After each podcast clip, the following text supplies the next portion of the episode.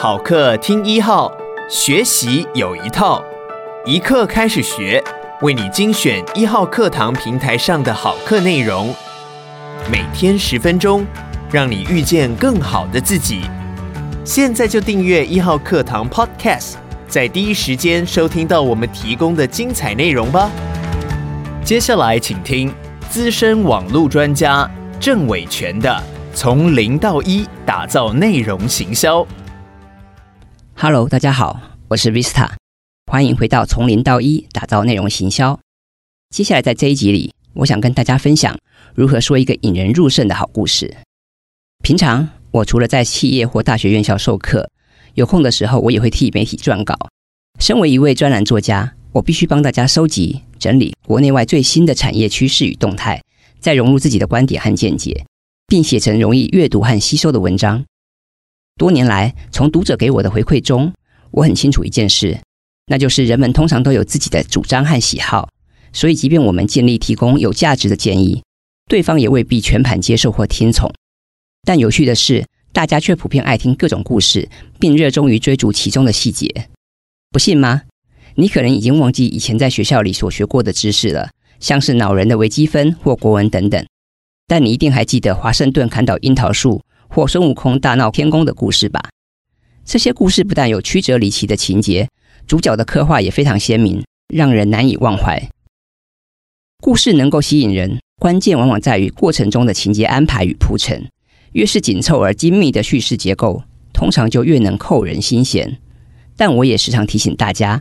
对于投入内容行销而言，说故事虽然很重要，但并不像记流水账一样交代完整的场景和人事就好，而是要把销售情境、企业愿景和独特价值主张等细节都融入在说故事的过程中。说穿了，我们透过说故事的方式来从事内容行销，为的也就是希望可以增进目标受众对于我们的认识，进而提高他们的信任。不过，说故事有很多学问。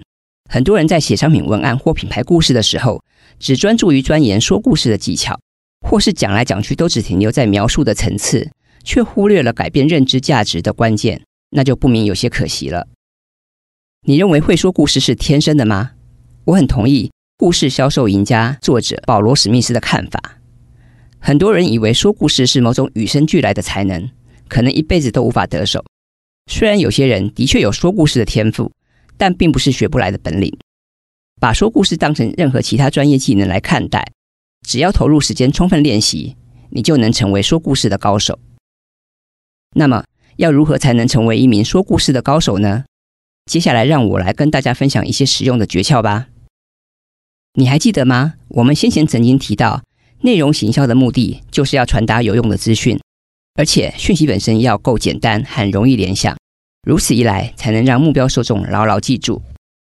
故事虽然是一种很有力的沟通工具，但很多人却误以为说故事就要出口成章、舌灿莲花，或者是可以说出华丽的辞藻，甚至编出曲折离奇的悬疑情节。其实，就故事行销的发展来说，未必需要如此。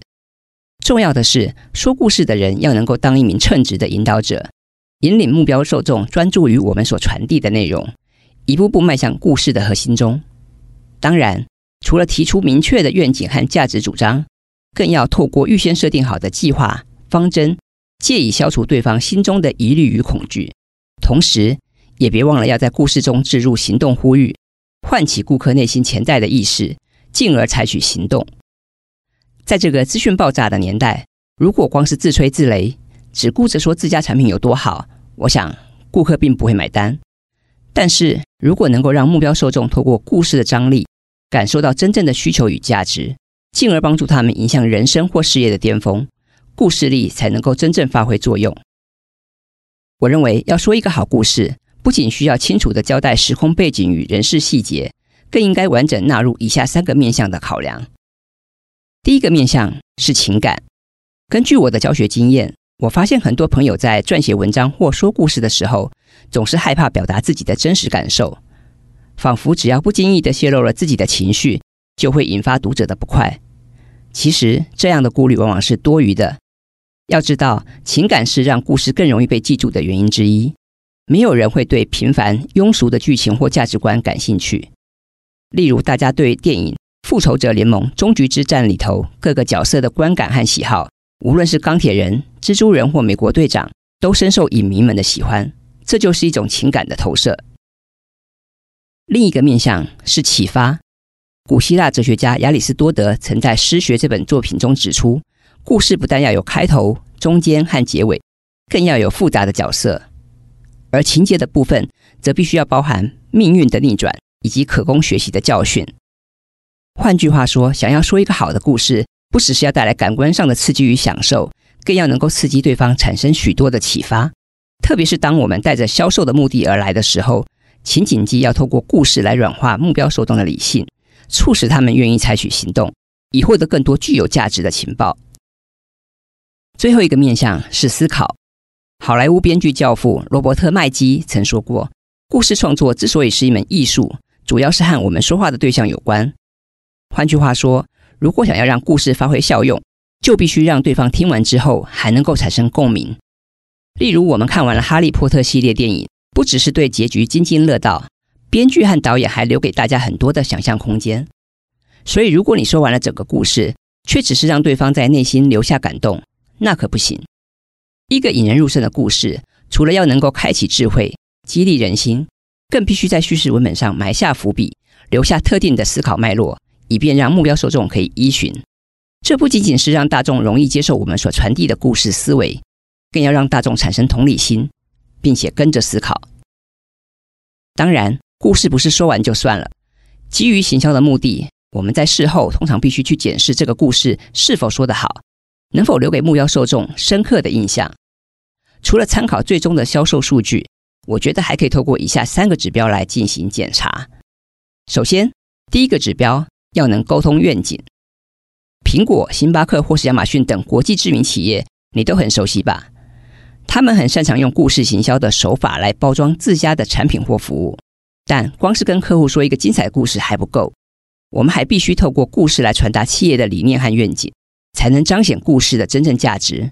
否则，人们可能只记得峰回路转的情节，却疏忽了故事背后想要传达的真正意涵。再来，第二个指标是要能传达价值观。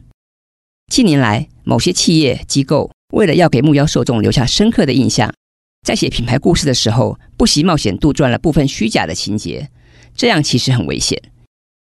一来，在现今这个资讯发达的社会，捏造情节本来就很容易被揭穿；二来，即便故事中的某些事实可能出自于假设，但也要具有一定的可信度。说一个精彩的故事固然重要，但我们所传达的理念或价值观，最好也能跟本身的企业文化和目标受众相关，才能让市场和广大的受众接受。最后，第三个指标是呼吁目标受众采取行动。想要打造一个强而有力的行动呼吁并不难，首先需要先抓住目标受众的注意力。我们可以为目标受众整理出他们实际会遇到的问题或瓶颈，或是帮他们勾勒出向往的理想人生或事业愿景。我们甚至可以说，说故事的重点并不在于故事本身，而是要透过缜密的叙事铺陈，让对方得以更专注于你所传达的内容，让他们可以记住贵公司的产品或服务，进而建立紧密的信任关系。人生很短暂，我们未必能够体验生命中的各种滋味，却可以透过故事的渲染，让更多人感同身受。如果你善用说故事的技术，更有助于内容行销的推动。在这集的单元中，我跟大家分享了如何说好故事的方法。我是 Vista，我们下一集再见。鼓励你现在就下载一号课堂 APP。购买郑伟权的《从零到一打造内容行销》，收听完整课程吧。也鼓励你把一号课堂 Podcast 分享给你的亲朋好友。每天十分钟，遇见更好的自己。一号课堂。